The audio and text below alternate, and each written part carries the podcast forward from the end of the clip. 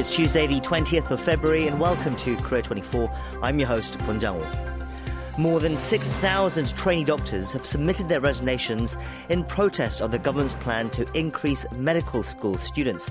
Surgeries are already seeing delays. We'll have more in news briefing shortly. As Donald Trump continues his march towards the Republican Party nomination for president, we explore what a second Trump presidency could mean for South Korea in our In Depth today. And coming up for Hallyu Highlights, we discuss controversy and bodily fluids at a local awards show, a crowning moment for Jungkook, and how the government is aiming to tackle stream streamflation. Let's begin Korea 24.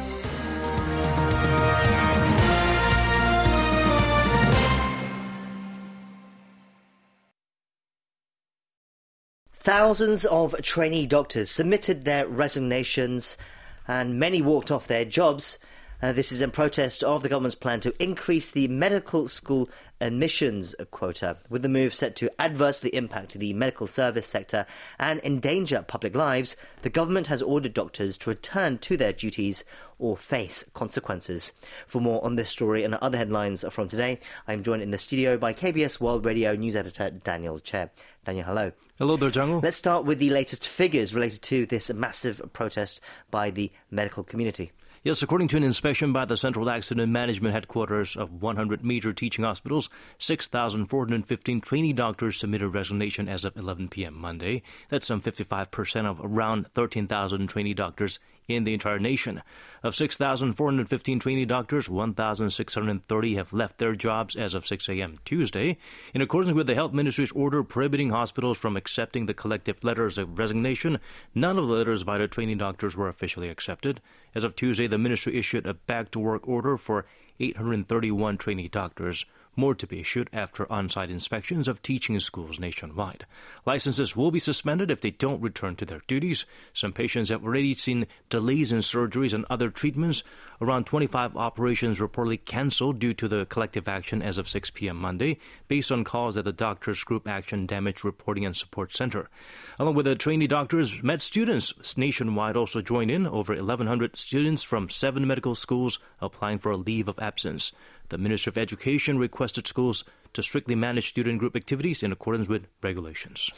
As concerns over the disruptions to medical care grows, President Yoon Suk-yeol has called on trainee doctors to call off their collective action. What did he say? Well, during Tuesday's cabinet meeting, he emphasized trainee doctors are key players in the medical field and med students are key players in the future of medicine, so they should not hold the people's lives and health hostage by taking such collective action. You also noted the government's plan to increase the annual admissions quota by 2,000 starting next year from the current 3,058 is still far short of meeting the necessary figures. We'll continue to watch how the collective action by the doctors develop, as well as how hospital care is affected in the days to come. Let's turn now to some key figures. We're keeping an eye out for the upcoming elections. The co-chair of the new Reform Party, Nak-yon, has announced his withdrawal from the merger with the NRP after conflict with co-chair Lee Jun-suk over the authority to lead the party's election campaign. So, can you tell us more? Yes, the withdrawal comes just 11 days after the former DP chief declared a union with the new party led by ex-PPP leader Lee Jun-suk ahead of the April general elections. Lee Nak-yon said in a press conference on Tuesday he will return to the New Future Party that he and a splinter group of former and current DP lawmakers launched early this month, and also to establish election campaign system as soon as possible. The former PM's move comes after the new Reform Party decided decided on Monday to delegate to co-chair Lee Jun-suk authority over the party's campaigns and policies.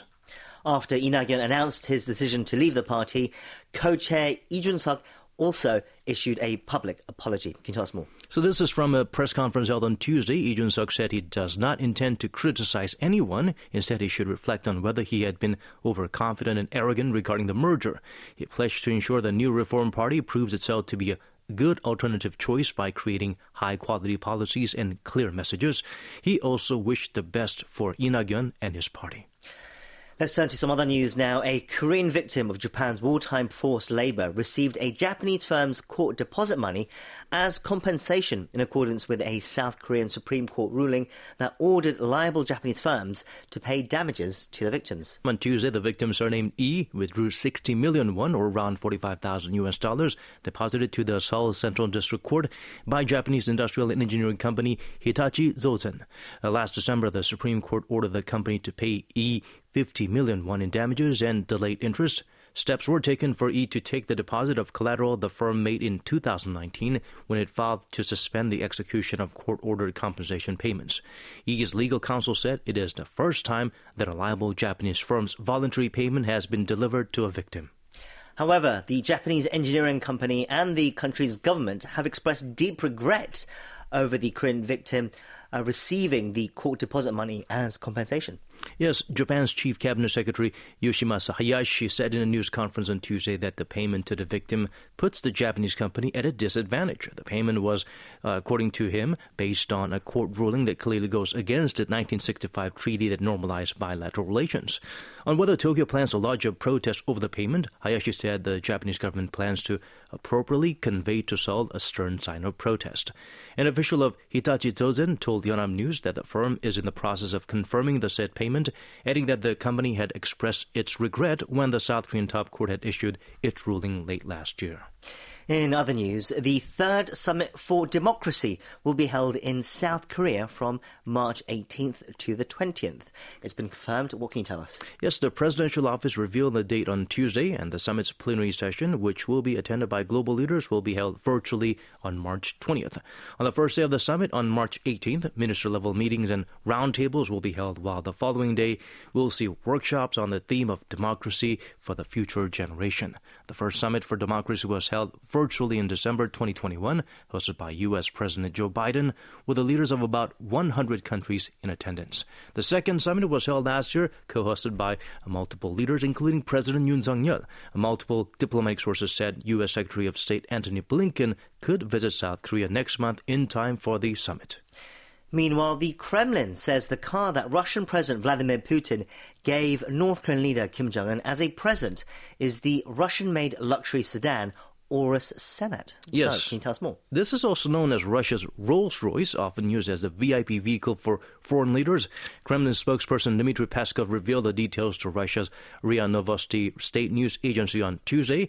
Roughly 170 billion won, or around 127 million dollars, is said to have been spent on designing this particular model that Putin gave to Kim. The sales price for most regular Aurus Senat models stands between 500 million and 1.1 billion won, depending on options. In Seoul, the government said the gift is a violation of UNSC resolutions which prohibit member states from the direct or indirect supply, sale, or transfer of heavy machinery, industrial equipment, and transportation vehicles to the regime, including luxury cars. That's all for our news briefing today. Thank you for those updates. Thank you so much for having me.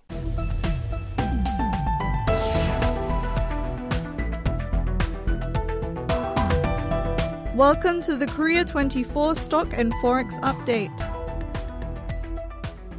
The benchmark Korea Composite Stock Price Index dropped 22.47 points, or 0.84% on Tuesday, to close at 2,657.79. The tech heavy Kosdaq rose 7.70 points, or 0.9%, to close at 866.17. On the foreign exchange, the local currency weakened 2.41 against the US dollar, closing the day at 1,337.61. You can check Korean stock and forex closings at world.kbs.co.kr. We've come now to Global News Roundup where we look beyond Korea to talk about headlines from around the world. And joining us for that in the studio is our KBS World Radio news editor, Koo Hee-jin. Hee-jin, hello. Hello, Chang. We begin with the situation in the Middle East. Arab nations, led by Algeria, have drafted a UN resolution for a vote at the Security Council demanding an immediate humanitarian ceasefire in Gaza. The US will likely veto the bill as it has circulated its own for a temporary ceasefire in the Israel Hamas war. So, what can you tell us? Well, according to CNN, the Associated Press, and Al Jazeera, the Security Council scheduled the vote on the Arab backed resolution calling for an immediate ceasefire at 1500 GMT Tuesday. That's midnight Wednesday, Korea time. The resolution also demands the immediate release of all hostages taken during Hamas' uh, surprise October 7th attack in southern Israel calls for an unhindered humanitarian access throughout Gaza and reiterates council demands that Israel and Hamas scrupulously comply with international law, especially the protection of civilians. Without naming either party, it condemns all acts of terrorism. Arab nations, supported by many of the 193 UN member nations, have been demanding a ceasefire for months as Israel's military offensive has intensified in response to the Hamas attack that killed 1,200 people and saw some 250 others taken hostage. Now, U.S. Ambassador Linda Thomas Greenfield said the Biden administration will veto the initial bill because it may interfere with ongoing U.S. negotiations to arrange a deal between the warring parties that would bring at least a six week halt to hostilities and release all hostages. And what of the draft is circulated by the US in a surprise move? What is the main difference? Well, Washington's issue with the existing resolution is that it's quote unquote not practicable. The US bill calls for a temporary ceasefire as soon as practicable, linked to the release of all hostages and the lifting of all uh, restrictions on the delivery of humanitarian aid. This falls short of the wishes of most other Security Council members who want an immediate ceasefire. US uh, Deputy uh, Ambassador Robert Wood told several reporters Monday that the Arab backed resolution is not an effective mechanism for trying to do these three things that we want to see happen, which is get hostages out, more aid in, and a lengthy pause to this conflict. The U.S. bill warns against an Israeli ground incursion into Rafah, where hundreds of thousands of displaced Palestinians have fled over the course of the conflict. The number of Palestinians killed has surpassed uh, 29,000 so far, according to the Gaza Health Ministry, which doesn't distinguish between civilians and combatants, but say the majority are women and children. Well, we'll continue to watch for developments at the UN Security Council and, more importantly, of course, Gaza. But in the meantime, we head over to the Caribbean next. A judge in Haiti responsible for investigating the 2021 assassination of President Jovenel Moise has indicted his widow, Martin Moise, an ex prime minister and the former chief of Haiti's national police, among others. Can you elaborate? Well, according to AP and Reuters, a judge in Haiti uh, responsible for investigating the July 2021 assassination of President Moise has indicted his widow, as well as ex Prime Minister jo- uh, Claude Joseph and the former chief of Haiti's national police, Leon Charles, among others. The indictments are expected to further destabilize Haiti as it struggles to uh, struggles with a surge in gang violence and recovers from a spate of violent protests uh, demanding the resignation of current Prime Minister Ariel Henry. Uh, the President Moise was 53 when he was slain by gunmen at his um, uh, private home near the Haitian capital of Port-au-Prince in 2021, and dozens of suspects were indicted in the 122-page report issued by Walter Wesser Voltaire, who is the fifth judge to lead the investigation after previous ones had a step down for various reasons, including fear of being killed. Does the report point to any key perpetrator in this case? This has turned out to be an international case as it involved US nationals living in Florida who mm-hmm. were also complicit in the assassination. Uh, US prosecutors last year described it as a plot hatched in both Haiti and Florida to hire mercenaries to kidnap or kill Moise. Indeed. Uh, Charles, who was uh, police chief when Moise was killed and now serves as Haiti's uh, permanent representative to the Organization of the American States, faces the most serious charge murder, attempted murder, possession and illegal carrying of weapons, conspiracy against the internal security of the state, and criminal association. Meanwhile, Joseph and Martin Moise who was uh, injured in the attack, are accused of complicity and criminal association. More than 40 suspects are in prison in Haiti awaiting trial, although it was not immediately clear how quickly one would be held following Monday's indictments. Among them are 20 former Colombian soldiers who were apparently hired through a broker in Miami.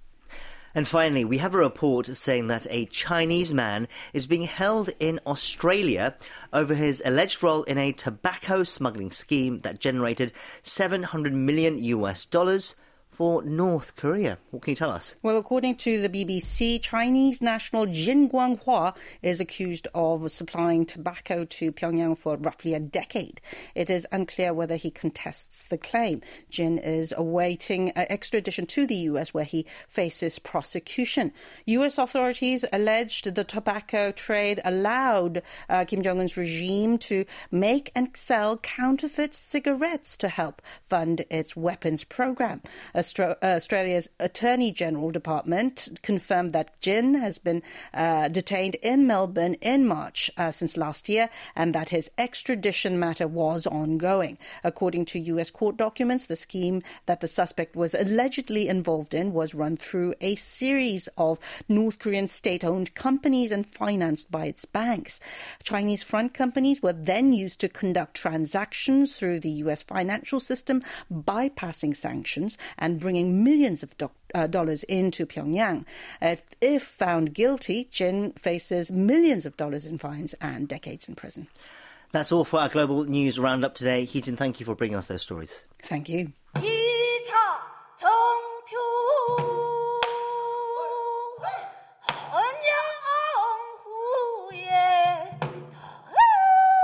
Hello, my name is Anna Yates Liu, Assistant Professor from the Department of Korean Music at Seoul National University. You are now listening to Korea 24 on KBS World Radio.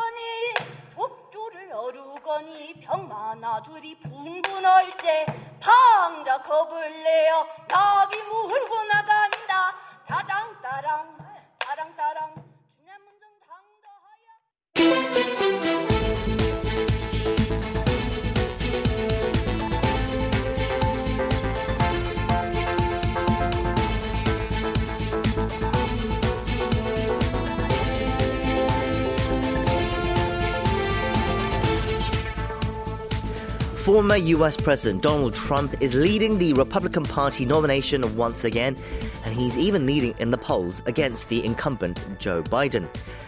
As the likelihood of a second Trump presidency grows, concerns are growing for what this might mean for the international community. At a recent campaign event, Trump said he would not defend NATO allies who failed to spend enough on defense and would even encourage Russia to attack them. While those words were met with widespread condemnation by many countries, for South Korea, it raised the concern that he may force the nation to shoulder more of the cost of maintaining US forces in Korea if re elected. To get some expert analysis on Trump's possible return to the White House and what a second term could mean for South Korea, we have two guests joining us on the line. First, we have Troy Stangarone, Senior Director and Fellow at the Korea Economic Institute. Mr. Stangarone, hello and welcome back to the show. Hi, thanks for having me on. We also have political science professor Suh Jung-kun from Kyung University, whose expertise lies in US politics and US foreign policy. Professor Sa, hello to you too. Hi, hi, I'm good to be with you. Okay, it's now officially a two horse race for the Republican presidential nomination between Trump and the former UN ambassador Nikki Haley. That's after Florida Governor Ron DeSantis dropped out last month but Trump is much further ahead in the polls than Haley. Mr. Stangarone, can you bring us up to speed on the GOP race? So at this point, it looks like former President Trump is the odds on favorite to be the Republican nominee. He has won in Iowa, he's won in New Hampshire. He is well up on Governor Haley in her home state of South Carolina, and he's also leading by significant margin in many of the other states while there is a small potential that former Governor Haley could become the nominee, right now the high likelihood is that former President Trump will be the Republican nominee. Sure. And Mr. Stangarone, why is it that Republican voters favor Trump at the moment? What factors have made him the frontrunner? Well, if we look at the Republican Party today, it's not the Republican Party that many have grown accustomed to and used to. And much of this change goes back to Ronald Reagan and even just before. We've seen basically in the United States a switching of the parties to where the working class vote was largely Democratic. It has now moved into the Republican Party over time, and the educated populace has moved into the Democratic Party. So we've seen really a shift in the base of the two parties. And if you look at a lot of the working class vote in the United States today, many of them feel that globalization has not worked in their favor, that companies have taken and shifted their jobs off to other countries, that this has taken and devastated towns in the United States. You've seen, as a result, an increase in drug usage and fentanyl. Um, there's concerns that uh, the American dream is no longer possible, that if you have a child today, that your child will have a lower living standard than you did growing up, and that would be a first in the United States. And so when you pull all of these things together, along with the shifts we've seen internationally with the what is generally perceived as the failure of the war in Afghanistan, the failure of the war in Iraq, and the cost that those have entailed, there's a lot of anger and frustration within a lot of the United States population. And former President Trump has been very good at sort of tapping into those anxieties and those fears and those concerns. And that's really what's helped drive him in the Republican Party polls.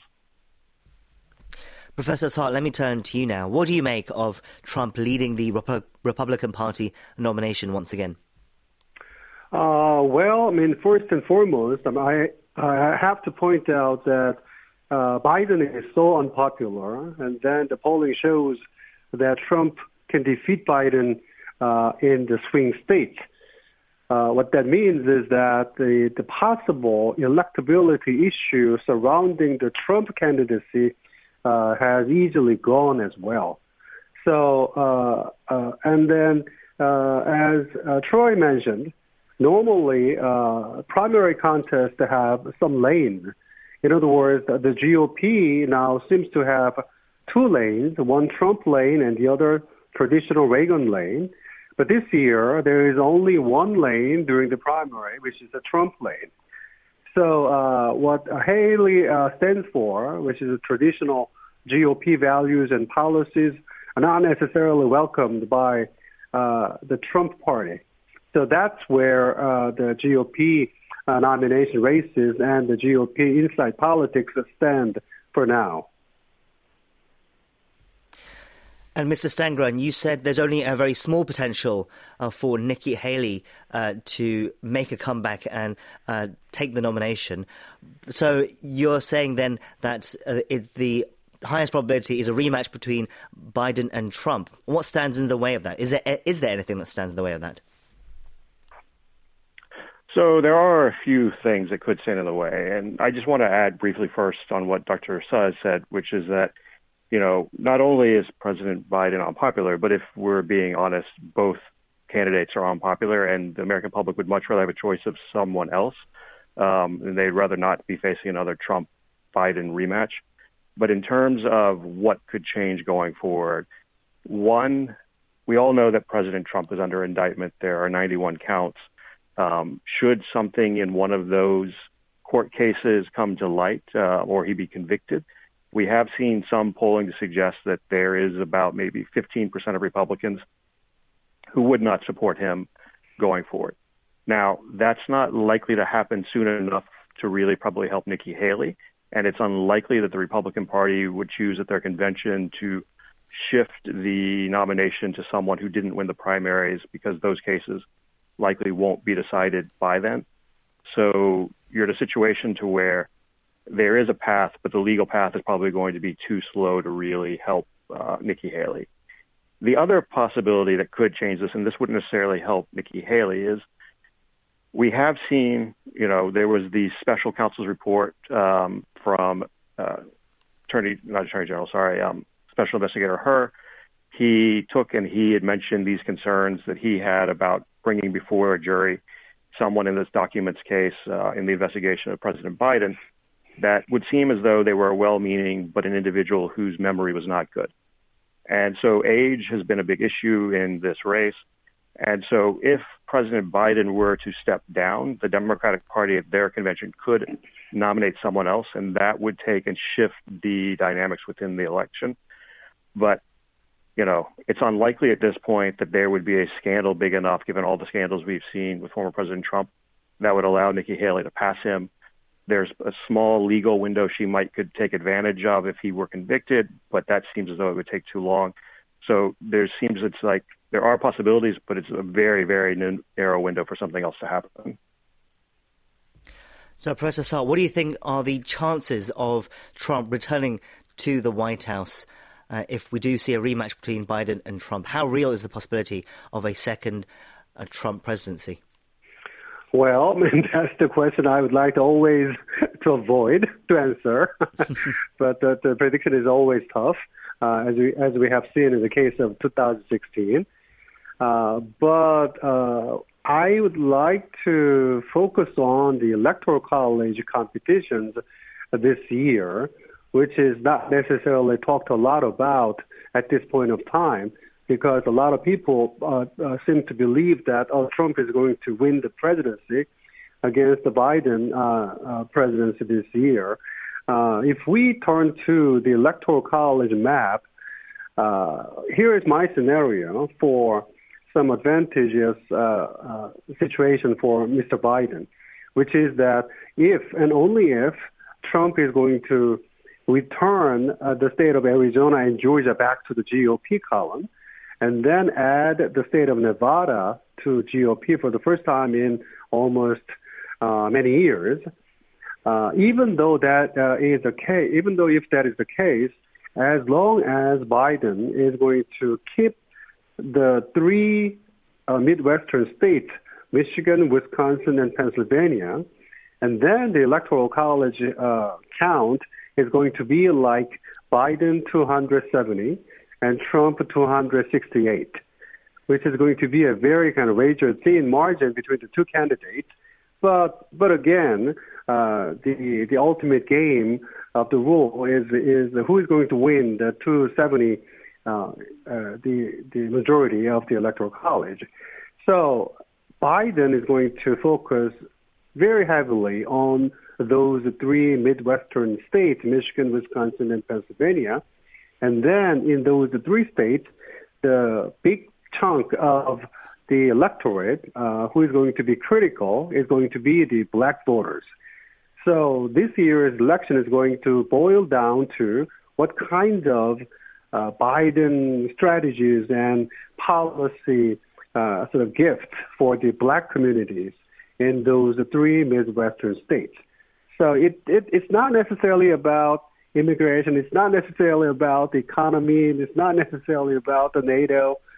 So what's interesting here is that as long as the domestic politics or electoral politics are surrounding this year's match, it's going to be the black community in those three Midwestern states. That's my two cents. Mr. Stangarone, Professor Suh has avoided directly answering the question, but uh, how likely is it, do you think, that Trump uh, would return to the White House? So we have a saying in the United States that six months is an eternity in politics, and we're still more than six months out. Uh, but what I would say is that this is going to be an extremely close election. Uh, Dr. Suh is right. It's going to come down to swing states, and we've seen, you know, real, you know, polling issues in terms of how President Biden looks in those areas. There are some things that are trending in his favor, and so that may help him, you know, between now and November. But I think the reality is is that you know this election right now is right. extremely razor thin close. The last election was you know that as well. Um, so you know the reality is is that this could go either way, and it could simply come down to turnout. You know who is able to actually motivate their voters to go out and vote, and you know it's going to be extremely close. Well, as the likelihood of Trump returning to the White House grows, the international community is bracing for what it might mean, and a recent comment has sparked much concern. As I mentioned earlier, Trump has suggested that he would not defend NATO allies who fail to spend enough on defense and would even go as far as to encourage Russia to attack them. Trump made the controversial remarks during a campaign speech in South Carolina, recalling a conversation he'd had when he was in office. Trump said that when the leader of an unnamed NATO ally asked if the US would protect it in the event of an attack from Russia, even if it did not pay, he replied that he would not protect the quote unquote delinquent country and would encourage Russia to do whatever it wants. So, Professor Cha, what did you make of Trump's remarks? Well, I mean, the back again, Trump uh, is a very interesting person or a very interesting candidate in the sense that uh, Trump is uh, sort of able to have American people, American electorate, uh, learn the lessons about the international order or their domestic political situations. In other words, during the first uh, the administration, Trump administration, back in 2017 through 2020, uh, the level of conceptualization, if you will, I mean, this is a term we uh, use in political science to describe how low level uh, the American public's perception or American public uh, sort of uh, knowledge about politics is. But uh, during the Trump presidency, the American public's uh, conception of uh, concept conception of level uh, conception of American politics has uh, dramatically improved. So if we apply that situation to the uh, Trump's recent remarks on NATO, now American people will get to know the fact that the the, the less than half of the NATO ally countries, 31 countries, only 11 countries are meeting the their own guideline for the 2% of GDP for their own defense spending. So in that sense, uh, Trump's remarks on NATO is very interesting. Uh, I'd like to see how much uh, the American public is going to appreciate Trump's remarks on NATO down the road. But ultimately, I have to say, whether Trump's remarks on NATO is popular or supported by Trump voters is not necessarily important even in the general election between Trump and Biden, uh, possibly, attacking NATO is not going to be any game changer. What's rather critical is if and big if Trump wins the election, then as we have seen before, Trump is a very unique politician who keeps the campaign promise. Ironically, which is very desirable in modern democracies. So uh, the Trump's remarks on NATO, uh, uh, if uh, impact on uh, elections, it's not necessarily critical. What I'm seeing here is, as long as Trump is talking about NATO, uh, which means is that if Trump wins, that Trump is doing something on NATO. So that is the kind of important point. Mr. Stangarone, what was your take on Trump's remarks?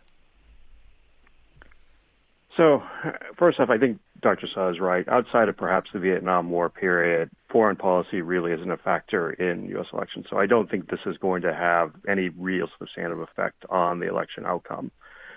Setting that aside, you know, so this really becomes a policy question. And, you know, if we look at what former President Trump said, and let's be clear, this conversation never happened uh, because there is no NATO leader who one would ask that question um, because they understand this is a collective security defense, uh, not a protection racket, which is what President Trump is suggesting. Uh, but what I think is important here is that one, this reflects his mentality, which we saw during the first presidency, which is that if you're not paying as much as I would like, I won't protect you regardless of what our treaties are. And so I think this is a rejection of American values and American foreign policy over the last 75 years. But I think the more concerning thing, and this is really, I think, the issue here, not so much because we have seen in polling that Republicans are starting to change their views on alliances and things as Trump continues to push this issue. But the bigger concern is that on Capitol Hill, you're seeing an erosion of support within the Republican Party for U.S. Uh, foreign policy abroad and for allies. And I think that's the real concerning factor because in the first term, you largely had Capitol Hill Republicans push back on Trump when it came to foreign policy issues like this. You know, they would say that NATO is important. They would say that we needed to stay in these alliances. That's going to be much less likely um, if he wins the White House, specifically because some of those people, like Mitch McConnell, look like they may be moving off the scene soon, and they're already starting to lose. McConnell specifically sort of control within the Senate Republican caucus in terms of keeping everyone aligned on these types of issues. So I think that's the real concern, not perhaps Trump himself, but that he's eroding broader U.S. political support for these types of institutions and alliances. Right, and for South Korea, there is much concern about what Trump's uh, possible re election would mean for the alliance. For example, shouldering the enormous cost of maintaining U.S. forces in Korea. Uh, there has been debates in the past, and when Trump was president initially, um, he raised the cost of uh, South Korea uh, paying for how uh, paying for the U.S. forces in Korea. Professor Hunt, what do you make of this concern about what Trump may mean for uh, the for South Korea? Well, before addressing the question of South Korea, um, if I may, I would like to add my two cents on uh, to the uh, uh, uh Trump, uh, Troy's remarks on the GOP uh, situation. what I'm surprised about is the fact that the 22 GOP senators have backed, have supported the bill for Ukraine aid, which is going to be sort of, I mean, uh, that on arrival in the House for now. Uh, out of so, out of uh, 49 uh, uh GOP senators, uh, 22 GOP senators have backed Ukraine bill, which is very kind of surprising to me, because I mean at this point of time, Trump is a dominant person, and the as Troy mentioned, a GOP atmosphere is is not like oh we have to still uh, support Ukraine, which is not the case. So in that situation, 22 GOP senators are still uh, following the tradition of the Republican sort of Reagan party uh, uh, sort of policies. That is surprising to me. So whether I mean, that is going to dramatically change, even if uh, Trump is going to be in, in the White House, that's the thing we have to uh, see uh, and, and analyze down the road. So back to the question of South Korea, uh, well, which is very tough all the time, but uh, Trump, I guess, is not a person who is doing something out of nowhere. So I believe that Trump is asking for a bigger amount of burden sharing for South Korea, such as like I mean, 60 percentage or 70 percentage of burden sharing. Uh, and then uh, we do whatever we have to do for negotiation for the 12th uh, special measures agreement. Uh, so I guess the uh, what's the real key here is the negotiation process between the uh, Korean government and the potential Trump second administration, which is making the Korea-U.S. alliance sort of more transparent and fair down the road. So we have to prepare for the scenario where uh, Trump is going to push again uh, the South Korean government to pay for more in terms of burden sharing. Uh, given that situation, we have to think about sort of the future of uh, Korea-U.S. Uh, alliance in the sense that we have to be sort of the relationship relationship should be more sort of transparent and should be more fair uh, if you will. Hmm. Well, Mr. Stangarone, what do you make of concerns that Trump would raise the cost of maintaining U.S. forces in Korea significantly? How real is that concern? And if there is no uh, negotiation, that uh, no deal reached, what's the likelihood that Trump could even threaten to pull American troops out of Korea? So I think it's a genuine concern that Trump would seek greater contributions from South Korea. We saw this in the first term, and the Moon administration was basically able to run the clock out on the Trump administration. That's not going to be a viable option um, if he wins the presidency again. And if we look at the structure of what's changed, as there's been an increasing demand on the South Korean side for more strategic assets to be deployed to South Korea, you're going to see Trump look at this, and this was one of the contentions in the first SMA negotiations with Trump, was that South Korea should pay for these types of deployments because they're relatively expensive. And so I think some of this is going to be a rethink, maybe perhaps on what South Korea views as an appropriate presence of the United States, not the specific troops that are based on a permanent basis, but if North Korea does something provocative, do we take and bring an aircraft carrier back to Busan, or do we decide we need to go for some other type of way to deter North Korea because these are the kinds of things that Trump will latch onto for raising Korea's cost share. In terms of this deeper question of would Trump take and pull troops out of Korea, we've seen, for example, former Secretary of Defense Mark Esper say that this is something that Trump has said he would do. There are, I think, a couple calculations here that need to be thought about. One is how will a second Trump administration view China? If they continue to view China as a threat and something that the United States needs to contain, that would suggest that there would be a desire to take and maintain troops in South Korea rather than to take and pull them out. Now, that being said, Trump often overrides his own strategic logic within his administration, so there's no guarantee that he still wouldn't push for a withdrawal. Also, I would point out, and this gets back to the point that we were discussing earlier about the erosion of support for alliances within the Republican Party. During his first term in the National Defense Authorization Act, language was specifically put in, uh, basically taking and making it more difficult to pull U.S. troops out of South Korea. I think that type of language, well, maybe you could still get through the Senate, is unlikely to survive the current House of Representatives given how pro-Trump they are and how much they fall in line. And the last point I would just kind of add to all of this is, that as we think through this, you know, this isn't necessarily about um, the issue of troops, but there's the story that we all know because Gary Cohn has said this himself that when Trump was considering withdrawing from the KORUS-FTA, he pulled the executive order off the desk so that way Trump couldn't do it. In a second Trump administration, there will be no Gary Cohns to take and basically pull these orders away and prevent President Trump from doing things that the broader political establishment thinks is not wise because Trump will not staff a second administration with those types of people. And I think that's the deeper concern here is that the constraints that might have been on him in a first term will be gone in a second term. Well, we don't have much time, but I wanted to ask you very briefly, uh, just to wrap up as well. Mr. Stangarone, just broadly speaking, what does a second Trump presidency mean for the US ROK alliance?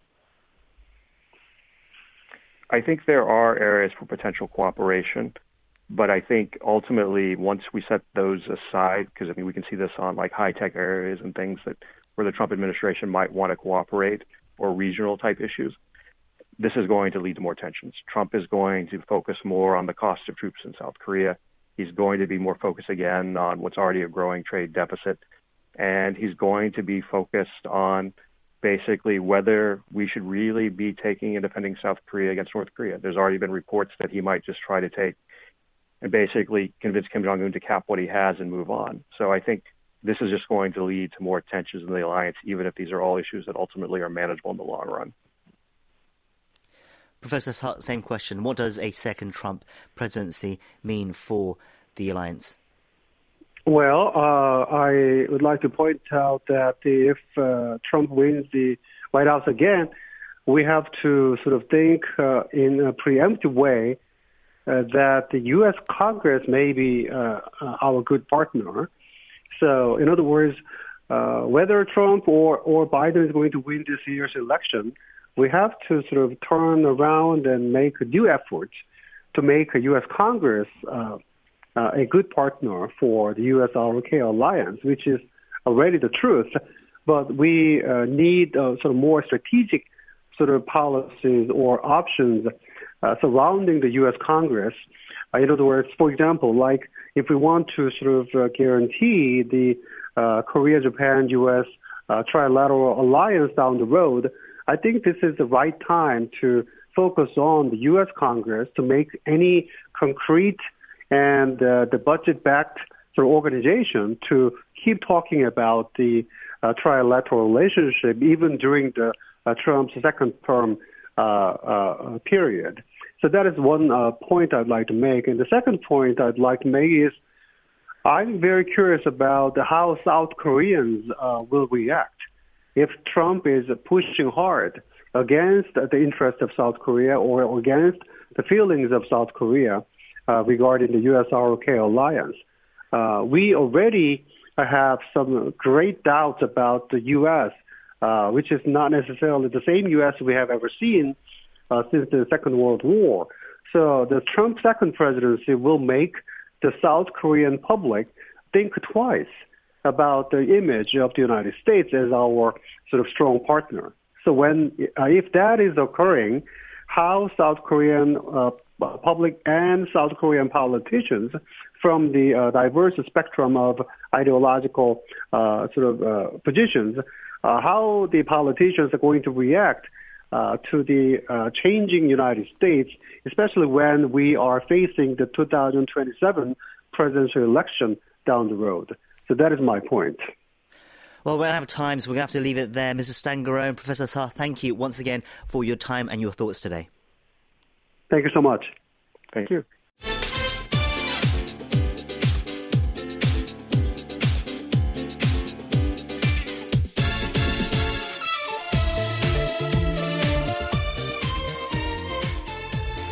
We turn next to our weekly segment Hallyu Highlights, where we find out what's been going on in the world of Korean entertainment from K-pop, K-dramas, and more. And for that, of course, we have contributor Bernie Cho, the founder and president of the Seoul-based creative agency DFSB Collective. He joins us on the line once again this week from LA. Bernie, hello. It's uh, good to have you with us again. Oh, it's good to be back. We begin this week with another music awards show, this time the Hanteo Music Awards, which were just this weekend at the DDP, the Dongdaemun Design Plaza. And it's been making entertainment news headlines for all of the wrong reasons, unfortunately. It's been marred by controversies never seen or heard before or even smelled before. Um, I wasn't sure if I actually wanted to talk about this this week, Bernie, but we're going there, seeing it's been uh, on social media posts and online reports everywhere. So the gala event has been overshadowed by trending stories of fans heckling K-pop stars, fans fighting fans, poor crowd control, and yes, someone even defecating apparently in the standing section near the ceremony stage. So, Bernie, what happened? two words hot mess um, i mean well, this should have been a, a, celebration of the best and the brightest in the K-pop industry, but uh, as someone aptly said online, it really became a K-poop award show. Um, not only were there reports of a poor fan who was lucky enough to get front row standing room uh, position next to the stage, but unfortunately wasn't able to get out to go to the bathroom and relieved um, him or herself right there and then and just literally and figuratively created a huge stink not only for fans who were just shocked by what they were witnessing but also uh, from artists who were so close and nearby that they could smell the stink. Um, you know credit where credit's due the poor person who relieved themselves has offered to pay for laundry costs but by then the damage was done um, artists had to deal with the stench for the award show um, on day two because of this person going number two. And then, as if things couldn't go from bad to worse, um, there were reports of fights among fans um, during the live performance by Zero Base One. And look, whenever you do a live performance, there's always going to be a risk that something might go wrong. But my goodness, things went horribly, terribly wrong for Zero Base One because above all the screams and the cheers and the shouts, some fans, or I should say anti fans, managed to get their voices heard above all of this noise, demanding that one of the members, Kim Ji uh, quit, resign, leave the band. Um, now, this has been an ongoing controversy for this one particular member, but the fact it made it into the live broadcast was bad enough. But then the fans of this particular band broke out in a fight. And so this is, I think, maybe the first and hopefully the last time where the K-pop boy band performance ended up becoming a mosh pit. Um, and as if the stink and the fight wasn't bad enough, uh, there were reports that um, people urinated on the spot in the venue, and worse, there are even reports of used condoms being found and thrown around. And so, um, this particular award show is roundly being criticized for uh, the lack of crowd control because for anyone who's been to the DDP, the design, um, Dongdaemun Design Plaza, I mean, this is a world class facility that hosts, you know, fashion shows and other award shows and huge events. But this became almost like an indoor version, uh, deja vu of the World Scout Jamboree that occurred last summer, where there was heat problems and you know fans just passing out, and it, it got so bad that even some of the K-pop stars were giving water bottles to um, dehydrated fans, and so we'll see over the next few days um, how these criticisms from the event organizers will be handled. But this, right now, hands down, was probably the worst award show hosted in the K-pop industry for this year, and we're only into February. So um, yeah, it'll be interesting to see uh, sort of how not just the industry, but more importantly, the fans react to uh, this particular episode, incident, and I maybe go so far as to say scandal. Okay, so it does sound like it was a very uh, unfortunate uh, set of circumstances, uh, a very unfortunate uh, and shocking event, really. How could this have happened? What could and should have been done better, Bernie? Well, you know, again, as I mentioned before, I just think right now there's just too many award shows in Korea, and the fact that um, you had too many people, both the VIPs, the stars, and celebrities mingling and mixing with the fans in a venue, which, although the DDP is, you know, um, known for holding fashion shows, it's really not built for large-scale award shows of this nature. And so, I mean, it might say something about the fact that this particular award show um, you know, the organizers are being roundly and rightfully criticized for uh, how they put this event together because um, just a lot of the logistics that were reported in real time on social media as well as by news outlets and by fans um, it's it's it's frankly shocking. And so you know right now there's a lot of uh, criticisms as to what went ha- what went wrong. And um, so we'll see what uh, comes out over the next few days. But uh, an absolute utter disaster in terms of uh, an award show um, uh, production. It was certainly an awards show that will live long in the memory, no matter uh, how much we would like to forget. But yes, it certainly sounds like uh, lessons need to be learned as well. Let's move on to an awards show in the US now. The 2024 People's Choice Award was held in LA on Sunday, and there were some notable winners from the K-pop world. Jungkook from BTS won Male Artist of the Year. It is in fact the first time ever for an Asian artist to win the main male solo award. And also Stray Kids took home the statue for Best Group slash Duo of the Year. So Bernie, another solid year for K-pop then at the People's Choice Awards. Yes, um, and again, this is uh, the the name of the award show pretty much speaks for itself. People's choice. The people actually could choose, and in this case, obviously, the many uh, boisterous fans of Jungkook and Stray Kids made their voices heard by voting um, in droves to make sure that their favorite stars uh, won. And so, really, for Jungkook, it's um, both fortunate and unfortunate. Fortunate in the sense that he is winning and is expected to win more awards over the next few weeks, uh, but unfortunate because he's currently doing his time in the Korean military and was not able to pick up his trophies and statues. Uh, and whatever shiny things they give um, for these accolades, uh, because he's again he's currently doing time in the military, and so um, vicariously he had to congratulate himself for this prestigious award. And what was really fascinating about Jungkook is that um, he was, as you mentioned, the first Asian artist ever to win the very prestigious Male Artist of the Year. Um, but more importantly, is he's a repeat winner um, because uh, he had also in previous years won for collaboration song of the year. Um, but you know, again, once he has a few of these under his belt, uh, what people are now, and I should say, fans are now looking forward to is the upcoming 2024 iHeartRadio Music Awards on April 1st, and it should not be April Fool's Day because uh, he is up for not one, not two, three, but four awards. Best Music Video, Favorite Debut Album, K-Pop Artist of the Year, and last but not least, K-Pop Song of the Year. And so, um, congratulations to Jungkook and Stray Kids, and uh, we hope we can report on more awards that they'll be collecting and picking up over the next few weeks. Indeed, so we'll watch out for that uh, in April. Let's turn to some controversial government policy related news next. The government has been calling on the subscription prices of streaming over the top or OTT platforms to be lowered recently tackling the so-called streamflation phenomenon, the rising costs of uh, streaming platforms burdening ordinary households.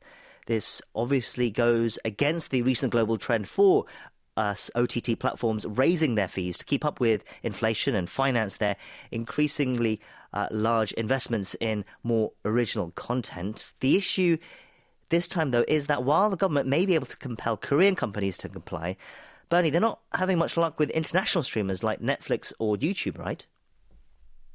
That's correct. Um, this is a strange policy sort of uh, I guess, idea that's currently being pushed by the presidential office. I mean, yes, I think we can all understand and uh, recognize that um, inflation is very much part of the economy. Um, but again, I think everybody understands and more importantly knows that um, if you want higher quality content, higher quality dramas, higher quality movies, that's going to cost more money. And currently, those OTT platforms, both in Korea and globally, uh, have been footing that bill. And it's been a while, but many people have been pressuring for the fees to actually go up. Uh, in fact, YouTube recently raised their fees, and although some people complained, business couldn't be better. They haven't seen a, a dip or a drop in their subscribers. If anything, they're continuing to grow. Um, Netflix has been increasing their prices uh, regularly to keep up with their production costs. And so far, customers have not been complaining. Now, what's ironic about this particular proposal by the government, usually when things of this nature are put on the table and reviewed and discussed and debated, it's usually generally for the benefit of local players um, in in regards to but possibly maybe protecting them from foreign uh, companies' domination of the local market. But this is a proposal that'll actually do more harm to the local players, in this case, TV Ing, Wavve, and Coupang Play, than it is with the foreign competitors. And many are wondering, and more importantly, worrying whether or not this uh, streamflation um, uh, act, if it even goes that far, will actually go through um, because it will end up hurting the local players rather than the foreign players. And so, you know, again, recently, uh, one of the co-CEOs of Netflix, uh, Ted Sarandos, was recently in Seoul, took a lot of photo ops with not just the president, but more importantly, with stars like Lee Jung Jae. He wanted to drop by to see what was going on in the set of the season two for Squid Game. Uh, but this was a hot topic question that reporters kept asking and uh, everybody kept dodging. But this is one of these. Um, government policies that people are just kind of scratching their heads and scratching their chins as to why there's a need for lowering the streaming rates for the consumers when in reality consumers want higher better quality content and they're willing to pay. Yes, I think critics might say that this policy has the upcoming general elections in mind, with a focus on easing the burden of uh, people are having at the moment with their uh, livelihoods, uh, but still, uh, perhaps people would uh, enjoy paying less for their various streaming platforms at the moment. Uh, but yes, we'll see if the government can put this policy uh, actually into play or not moving forward.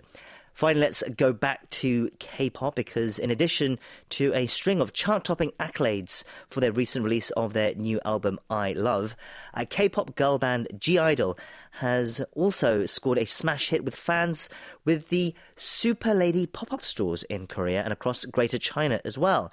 And there are also now plans to roll out more pop up shops across Southeast Asia and Australia. So, what's the story here, Bernie? Well, you know what? I slipped in this story because I wanted to end on a high note, but also more importantly is this particular pop-up shop for (G)I-DLE. The theme was Super Lady. Uh, this was right in front of my office in Shinsadong in Garosu-gil, and I walk by it every day. And it really, that little intersection almost became like the new Abbey Road. It was like uh, so many fans, particularly fans from overseas, were taking pictures in front of this pop up shop. And in the same way, people who want to, you know, sort of recreate that sort of Beatles going across the crosswalk uh, shot uh, there were very much a lot of people trying to do the same thing, similar uh, for the, the (G)I-DLE. But what's really interesting about this is that everyone knows that merchandising is huge in the K-pop industry, so much so that uh, recent reports here in the U.S. have indicated that K-pop fans spend more money than any fan of any genre in the world. But um, the (G)I-DLE women really took it to the next level because not only did they do obviously a pop up shop in Seoul, but simultaneously they did it in many other markets in Asia, uh, particularly in Greater China, uh, Shanghai and Hangzhou, but also more importantly in um, other markets they're about to roll out soon. And so, in many ways, (G)I-DLE has not only been sort of um, uh, showing that they can be a hit on the charts, but now they can be a hit in the shops as well. And so, um, you know, for fans out there in Hong Kong, Singapore, Bangkok, Manila, Kuala Lumpur, Sydney, and Melbourne, be on the lookout for the (G)I-DLE pop up store. I have to say, um, I was impressed. There was a Mm. lot of stuff that people could buy, and boy, did they buy. And so um, I think in many ways, uh, (G)I-DLE and what they've done recently with their pop up shops uh, have really just kind of uh, stepped up their game. And uh, it'll be interesting to see how this will go hand in hand with their chart success. They now have pop up shop success as well.